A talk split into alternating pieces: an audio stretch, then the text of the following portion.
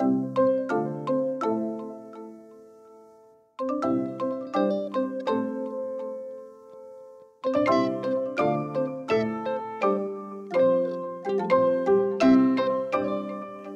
and welcome to another episode of Quilt Buzz, the podcast featuring your favorite folks from across the quiltiverse. I'm Amanda of Broadcloth Studio, and I'm joined by Anna of Wax and Wane Studio, Hi, everyone. Wendy, the weekend quilter, Hey. And our special guest, Megan of the Athena Workshop. Hey, everybody. Now, before we jump into all our quilty questions today, can you tell us a little bit about yourself, Megan? Yeah. Uh, so my name is Megan Lopez. Uh, I'm originally from Panama City, Panama, but I've been living here in Tennessee for the past 17 years. I'm married to my husband for almost two years, but we've been partners for 10 years, and we have a German Shepherd named Athena. Um, in my day job, I work for a center that supports victims of domestic and sexual violence. And in my nights and weekends job, I'm the person behind the Athena Workshop. So I guess that kind of answers the story behind your Instagram handle. Is it named after your dog? No. Oh, okay. Oh, Everyone thinks that though, but both my dog and the shop are named after the Greek goddess Athena. So okay. it just kind of fit really well. She's always I have always been really obsessed with um, Greek mythology since I was really little, and Athena was always my favorite. She was the goddess of wisdom and justice. She was the goddess of war. She was the goddess of uh, handicrafts and artisan work and all of that. So it just felt like it fit in really well. So first I got Athena, and then when I wanted to do this, and I remembered that she was also the goddess of of artisans and handcrafts, I was like, that's perfect the Athena workshop. And I didn't want to like limit myself to like something that I was telling people like I'm only going to do quilts or I'm only going to do this. I wanted it to be broad enough to where if I wanted to, you know, extend myself into another direction or add something new, it would still fit. It's a smart decision. Yeah, that makes sense. Yeah. Also, Athena is a total badass. Yeah, for sure. Mhm. By far, top five goddesses. Yes. Greek mythology. um, so, when did you start quilting? And how did that align with your Quiltstagram uh, journey so far? Well, I started quilting when my mom started learning quilting. Um, I was like 12 or 13 from when I remember I was really young, and she was starting to learn quilting. And me being the oldest child, I'm always like her right hand person for everything that she needs help with. So I was always in her in her sewing room, like helping her figure it out, doing all the menial tasks. Like this is before we realized that there were like quilt rulers and things out there. So like if we needed 500 squares, then we just like cut out a little template and I like traced it around and cut them all out with scissors. So I just Wow. I'm shocked. Been there, done that. yeah, I used to do that too. Yeah, Great way to learn it. Yeah, You yeah. understand seam allowance very clearly. Yes. And Mhm. so I started making a couple of quilts and I kind of fell out of it as I grew older and I went to college and everything. I never knew anything about the modern quilting movement until just very recently, you know, a couple of years ago. And when I saw it, I was just like, this is exactly what I want. This is like my style. This is perfect. This is everything I've dreamed of. I didn't know that we could do this, you know? And so I just went from there. I got into it and I've loved it ever since. So, did coming back uh, or picking quilting back up, did that uh, coincide with your starting the Athena workshop, or did you like s- start sharing on Instagram personally and then decide to switch over? Or? No, it really started from once I kind of got into modern quilting, it really started from just not feeling like I could find the patterns that I wanted to make, you know, and I feel like that's kind of a trend in my life really because it's it just kind of stems from this quote from Toni Morrison. She's talking about writing books, but she says, you know, if you can't find the book that you want to read, then you have to write it yourself. And that's what I kind of felt with you know quilt patterns and, and everything. It's like I can't, i'm just not finding it. There's beautiful patterns out there of course but i would always be like oh, i wish it just had this thing or i wish i could add this other color or you know something was always off about it. And so i was like well i guess i have no choice but to make what i want to see out there Do you have an art uh, art uh, design background or anything? Or No, both my degrees are in politics. okay, but my mom is is an artist. Like she went to school for graphic design. Um, she still has all of her work that she did in college that I just love to pour through. Anytime I had art projects in school, she really helped me. Um, you know, really see things in a really unique way. She's got lots of like my school paintings and stuff up in our house and everything. And I've always been very creative, and I've always had an artistic side, um, but I never like studied it or or did anything professional with it or anything like that. No. Does she still have any input in what you do today with your quilting? oh, absolutely. Yes. Everything that I do goes through her first. Like she still takes class. Like she literally just called me yesterday, and she takes a quilting class almost every day in this in the town that she lives. And um, she calls me after every class, and she's like, "Look what I made! Guess what I figured out how to do? And you know, if you do it like this, it comes out so easy. Like every tip, trick, everything she's learning, she calls me and she tells me about it, and I do the same thing. So." Um, you know we're we're really close in that way So, how did you learn how to write quilt patterns? well in my current job and my boss tells me that i have a brain for writing procedure so i already do it a lot and especially in this lab like i've been with my department since it was before it was even a department since the day the center opened i've been with it. So i've always been very much a part of like writing all the procedures out all the admin stuff for all the new staff. And so my boss and i are really close in that way and that we've we've been in it from the beginning. And last year with covid and everything we had to completely revamp all of our procedures i mean in the span of a couple of days honestly. And so i i just naturally have that very analytical, literal brain where it just comes really easy to me in the sense that I always put myself in another person's shoes and I don't assume that they know certain things. And so I just try to make it as absolutely simple as possible.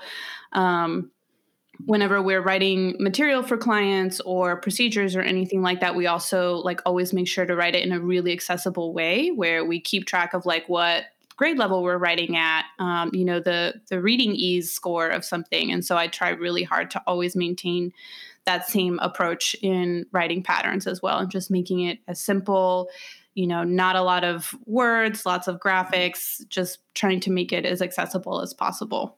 When you mention ex- accessible as well, like, like back in my old job, we used to do a lot of government reports, and one of the things that we had to do was make sure that the colors were suitable for people that you know weren't colorblind is that something that you also consider when you write quilt patterns as well?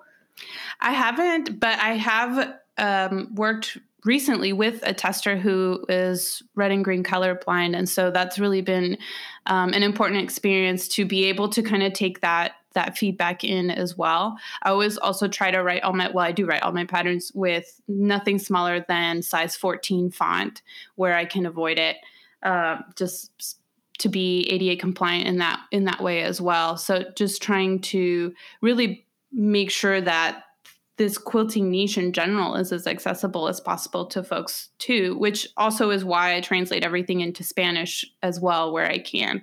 You know, I think it's easy for a lot of folks to assume that, oh, like quilting is just a really big thing in the Western world or in the English speaking world. Um, you know, and I always wonder, like, is it really? Or is it just because there's not a lot of space here for other folks. And so I want to always make sure to make that space as well. It's tough. I always try to find a tester who um, English is their second language mm-hmm. because I am, my husband is, um, was born in France. And so English is his second language. And he always makes fun of me for the fact that I use so many idioms. He's like, Amanda, you use the phrase meat and potatoes. Nobody knows what you're talking about. and so and again like it's something it slips into you know pattern writing it slips into everything so quickly and i think to have someone call you out on being clear and mm-hmm. concise um, and to not put the onus so much on somebody else is you know it's it's always nice to have someone who's um, reading for that yeah whether absolutely. they know it or not i try not to tell them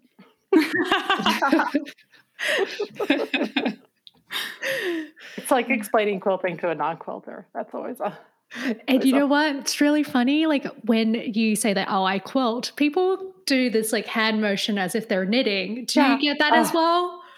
All the time. I just ripped someone a new one yesterday. I was like, I didn't say knitting, I said quilting. yeah. Like they're like, what? And I think because when I say quilting as well, I don't think they actually understand my accent, especially like in the US. Mm. So I have to spell it out. Like literally, are you Yeah. going Q U I L? Yeah, it's like the, the thing that you put on your bed. So, switching gears a little bit, for those of our listeners who aren't familiar with your work, could you describe your style?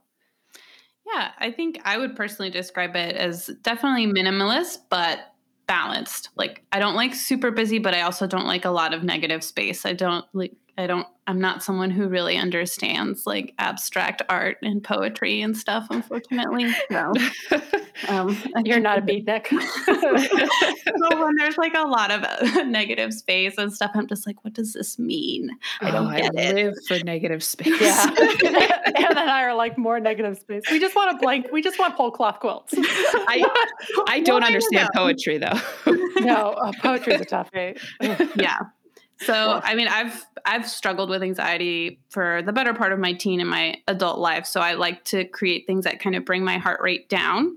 And that, that tends to be simpler designs with like a good balance and a limited selection of you know colors is what i like best personally. But again going back to accessibility and all that and i always want to feel like folks can take that pattern and turn it into anything that they want that the pattern really is just giving you the, the bones or the building blocks to create your own work of art. So i like to give people lots of options and patterns usually in the form of like the amount of colors that you can use. I almost always have like a two-tone a multicolor and a scrappy option.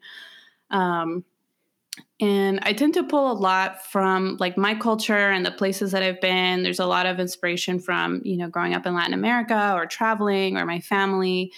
Um, so that I think that's how I would describe it. So when you're starting off with a new idea, um, kind of can you walk us through your design process of how you tackle something? Yeah, it usually because this is what got me into pattern writing at, at the beginning. It usually starts with okay, well, what do I want to make? You know, what what could what would excite me right now? What's something I've been wanting to try? Um, you know, I'm a firm believer in making things that you love so that you stay in love with the hobby and with the business and you don't start hating it. Um, and it's also what makes you stand out, right? I mean, every if you're Mhm. just doing what everybody else is doing, then you know, there's no reason for folks to you know, be paying like extra special attention or anything. So I just try to think of like, okay, if I wasn't doing any kind of monetization off this hobby, what literally would I be making right now? What would be exciting? Um, and then I just kind of start drawing and sketching. I also sometimes like to look up what kind of quilts are out there already with that specific design in mind, just so I know what not to make Mm-hmm. um, because I, I don't ever want to feel like I'm creating something that isn't authentic to me.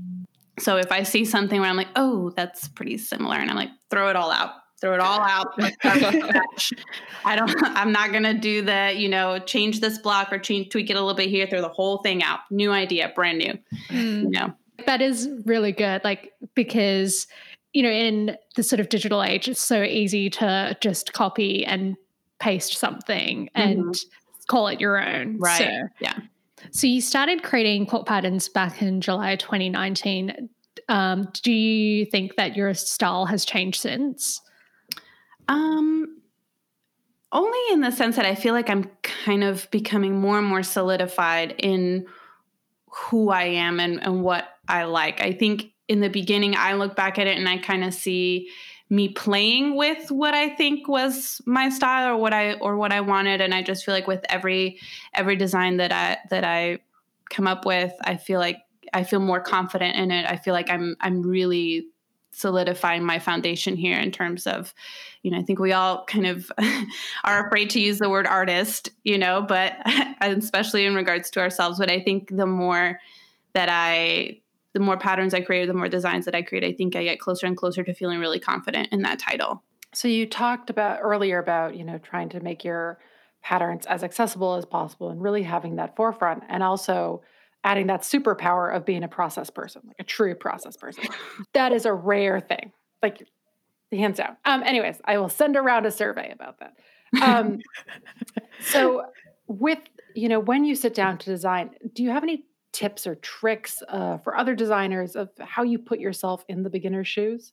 I would say exactly that. Put yourself in their shoes. What would a beginner, you know, would a beginner know what this means? Would this flow be intuitive for a beginner? Think about what you struggled with when you were a beginner and what you wish you would have known, or that really simple thing that ended up being really simple, but for you to figure out was really complicated. You know, re- think back to those days on on what you struggled with and be the person that you would have wanted in that stage of your quilting journey. So at the end of each quilt pattern you have written, you include something that's a little different. Could you tell us more about that and why you choose to include it? Yeah, so at the end of every pattern, um, I include two pages on domestic violence. Um, as you guys heard me say earlier, that's my full time job, and it's a job that I've had for a really long time and that I really love and care deeply about. And one of the things that we constantly come up with um, is just how do we continue to educate people on what domestic violence is? Pe- most people tend to have a really specific view of what it is. Um, and a lot of times it's a lot more complicated and a lot more nuanced than that. Um, and another barrier that we kind of have to that is how do we get that information into people's hands, specifically for people who might actually be living in violent or scary situations? Giving them information can put them in more danger. You know, if if an abuser was to find that information, um, so we're always trying to come up with kind of unique ways to get that information into people's hands or people's homes. Um, and when I was thinking around creating this business, um, you know, I thought, how can I include this important information, given also that quilting is, you know, an art form that is dominated mostly by women, and we know that the, um, you know, the majority of uh, domestic violence and sexual violence is perpetrated against women. Um, so I decided to include that information at the very end in the hopes that, you know, if someone ever read it and it's and it's written so that if you find yourself in that position or someone that you love or care about finds themselves in that position, um, you also kind of have a better understanding of what's going on and that it's not as easy as just, well, why don't you leave or why don't you just call the police? It's it's just not. Um, and so and that was another hope that i wanted to accomplish you know was to also educate people who aren't in dv situations. Um, and so there's two pages at the end of every pattern. Again just a discrete way to kind of get that information into homes and into people's hands. Um, and you know, there's a phone number for the National Domestic Violence Hotline. Um, there's 15 signs that someone could be dangerous. Um, there's information on the power and control wheel, um, things like that. And I had to really cut it down because I'm a really wordy person. and it was originally four pages. And and everybody told me I had to cut it down. And I did but I could not get it down to one. So, all of the extra things that I wanted to put in there, like what makes a really high risk case and those really scary factors, are all on the website as well. So, it's just under the help section, which again, I wanted to be um, discreet about as well in case someone is viewing the website and you know you don't want it to scream domestic violence and sexual assault information right here. Um, so it just is just a little help tab there and it's got all that information there. And I think that that's something that, you know, if we think about, especially if you sell patterns in PDF form, it's something that we've all got something that we're super passionate about that we wish we could educate people on that we wish that we could raise awareness about and it's a really easy way to do that especially like i said if you're selling your patterns through pdf it doesn't cost anything to add an extra page at the end and you just got to write it once and then you just slap them on the end of all of them so it's not something that takes up a lot of energy or, or anything either but you know we've like I said, we've all got those things that we're really passionate about that we wish we could help spread the word on. And I think that's a really easy and great way for us to tap into, um, you know, that side of ourselves where we we all want to help in some way. We all want to help make the world a better place, and and that's a great way to do that. I think.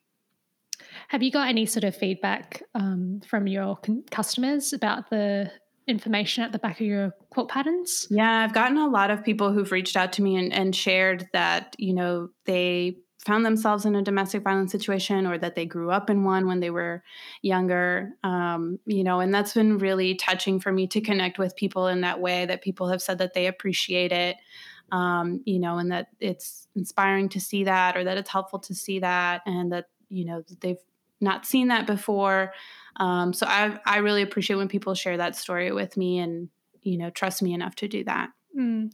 and like i think when you talk about domestic violence like you know, you immediately think of the physical things, but you know, mm-hmm. there are sort of a lot of emotional sort of side to it as well. Um, like back in my previous job, we did quite a bit of work in DV as well um, for our government clients, and it's just quite interesting to hear about all those sort of learnings as well and the different types of you know abuse that you get so, yeah and that's something that i also wanted to clarify in in that information and it's i put it in there you know it's important to note that very many um, scary and violent and potentially deadly relationships don't have any physical violence in them at all.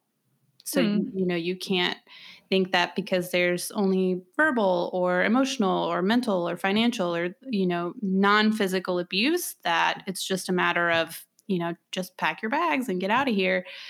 Um, it, it's just not like that you know and that's what i mean when i say it's it's far more complicated and nuanced than, than people realize um, in addition to sharing information through uh, your patterns, charitable donations are uh, really part of the ethos of the Athena Workshop. Can you tell us more about your decision to donate 10% of all pattern and quilt sales? Yeah, so a few reasons. One for me personally is is just my faith, but also it's my my heavy belief that we all have a duty to one another whether i know you whether you look like me whether you've made decisions that i do or don't agree with. We do have a duty to one another and i want to remind people of that in, in everything I do. I want to encourage people to think differently of one another, to not think so much about competing against one another or hoarding up money or supplies or things, um, you know, but what it for, would do for you personally, for others, and for our world as a whole if, you know, we gave some of what we have away rather than constantly operating from this point of scarcity and competition. For those of our listeners who are interested in partnering or with also donating, uh, can you share any advice for how to choose a, a good charity? Yeah, so I would say do lots of research, um, especially with those really big national organizations. You really want to ask yourself how much of the money that I would be giving would actually go directly into the hands of people that this organization professes to support? And what does the organization do with the rest of its money? Like what policies, politicians, or groups does it also in turn support? Um, my best advice would be really to just choose local, small grassroots organizations in your city, in your school, even in your neighborhood.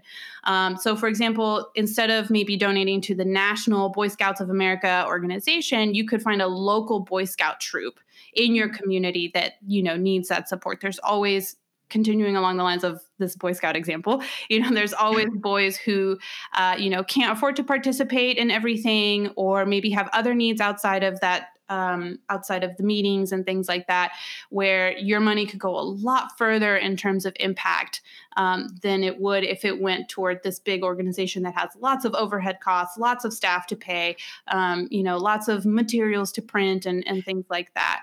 Um, so I would say wherever possible, choose those local small grassroots organizations rather than those really big um, national or international organizations. That's, That's great really advice. good advice. That's yeah. Save yourself some time on researching too. Mm-hmm. So you have a pattern that's coming up soon. Um, could you tell us more about the social goods patterns?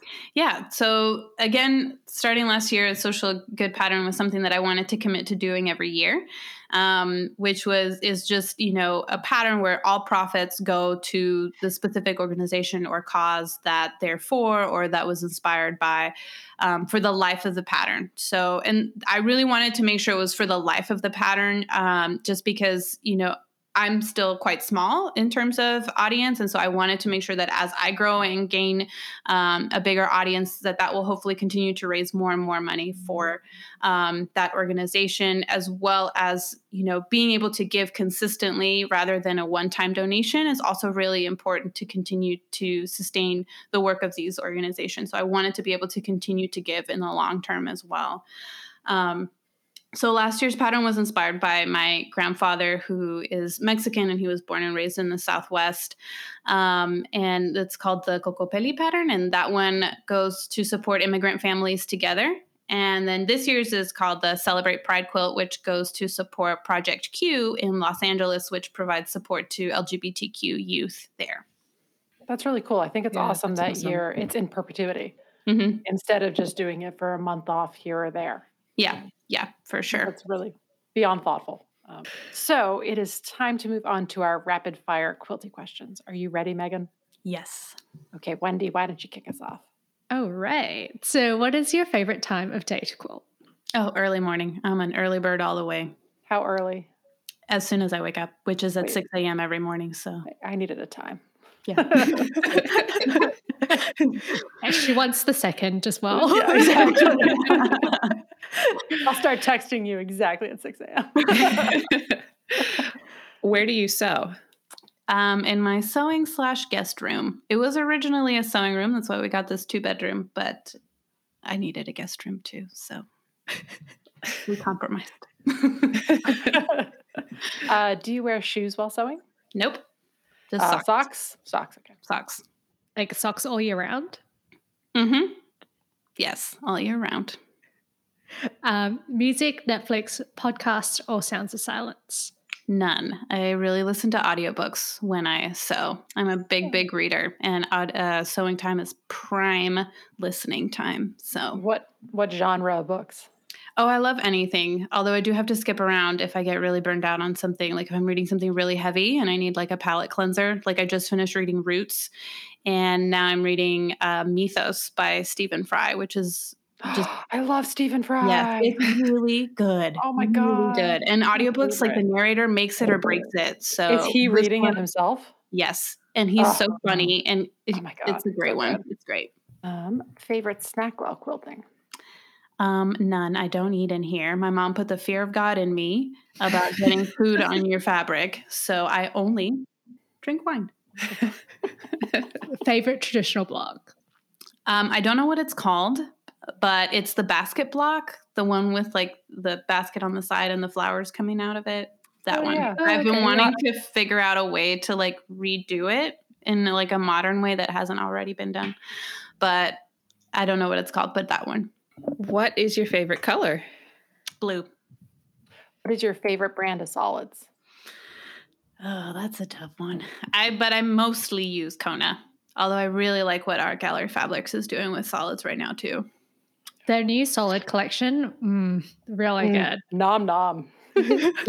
also, their TikTok channel might be the cutest thing I've ever seen. Wait, d- you have TikTok now, Amanda? I got TikTok after Hillary. I totally joined TikTok. Okay, I have three followers. One is Hillary. Joined. I'll be your fourth because I also joined too. Please, jo- okay, good, good. Because it's so it's not embarrassing. It's just like whatever. Like it's fun. What's your favorite Kona color? Ooh, I would say Kona Peach. What color fabric do you use the most? Oh, well, just out of necessity, Kona Bone, just because that's my that's my normal neutral one. But I think in general, I really gravitate toward like pinks and purples and reds, which is really crazy because I grew up being like that anti-pink girl, and my mom recently brought this up as like, oh, didn't you used to hate pink? And, well, now I love it. So Whatever, mom. Uh, solids or prints? solids. Who's your favorite fabric designer? That's also really hard. Um, I'm really digging Alexia Marcelle Abegg lately, but I think like Bonnie Christine and Amy Sinibaldi are just like my all-time favorites too. What's the last fabric you bought? It's univer- one of the prints from Universal Love by Cloud Nine, which is coincidentally going to be the backing on one of my Celebrate Pride um, quilts. So I thought that whole fabric line was perfect for this project. What is your favorite quilt shop, online or brick and mortar? Um, right now, I, I would say probably Hawthorne Supply Company, just because it's Mhm. so easy to shop on their website. So that's what keeps me going back to them. Yeah, they're very organized. I love their website as well. How do you organize your fabrics? Well, I have prints on one side, and then I have solids on the other side, and then usually I just have them split up between like fabric where I have enough left over to do something substantial with, and then like scraps. And what do you do with those scraps? Um, scraps that I can reuse, I just organize them and I try to reuse them. Like right now, I'm in a quilt bee this year, and so I've been making it a challenge for myself to pull from just the scraps fabric that I have to try to use it up. But like the small, small scraps where you really can't do much else with it, um, I'm wanting to use them for like stuffing for cushions and pet beds and and things like that. So I've just been like hoarding it. I've got a bunch, and I'm waiting for an opportunity to like start creating maybe like a tutorial or something to to use that for stuffing. What sewing notion couldn't you live without? Unfortunately, my seam ripper. What's your favorite ruler size? Um, the one I use most often, I think, is six by twelve. Uh, pressing preference? Mm, I prefer to the side, but most often I end up doing open. Hell yeah! Oh, no, go with your preference. Open wins. Um, pick one: HSTs, curves, or flying geese. HSTs. Do you go to a long arm quilter? Yes. Um, I do not like the quilting process. Um, so I usually send all of my stuff to Third Coast Quilting Do you machine or hand bind? machine Spray, pin, or thread based. spray. Pre wash? Always, sometimes, never. Never. Um, what is your favorite part of the quilting process? Um, I would say seeing it come alive. I mean, no matter how many patterns I've successfully executed, which up to this point is 100%, um, I always look at the finished version, like full hands on hips, and I'm just like, wow, I really did it. It's a great feeling. every time, every time. Uh, what's your least favorite part of the quilting process? I would say piecing the back, which is really silly, but I hate it. You got to get into the party. party in the quilt back. What's one bad quilting habit you wish you could give up? Um, not trimming my threads from the back of the quilt top before I send it off. Who is your quilty BFF? My mom, Uh, who's your quilty crush? Um, I would say Lindsay from Pen and Paper Patterns. I just think she's got like just a fun personality. She's really funny. She makes me laugh a lot. And I think her patterns are just really beautiful. They're very intricate for sure, but they just stop me in my tracks every time she's got something new coming out. What's your favorite recent make? Um, I would say the two tone super galactic quilt that I just finished um, a couple weeks ago. They're just all the red stars that I use this golden hour print from, and I just love it so much. I'm going to give it to my grandma. Um, how many quilts are in your WIP pile right now? Just one, the super galactic QAL quilt that I'm working on right now. I cannot. I've really been hard boundaries, like will not have more than one project going at one time because that's a can of worms that I do not want to open. I cannot, will not be able to close that can again if I open it. So I've been really self disciplined in that regard. You have a lot of process willpower. person, you Um, textbook process. so, where do you store your work in progresses? Um, just on the guest bed here. And do you have any other hobbies?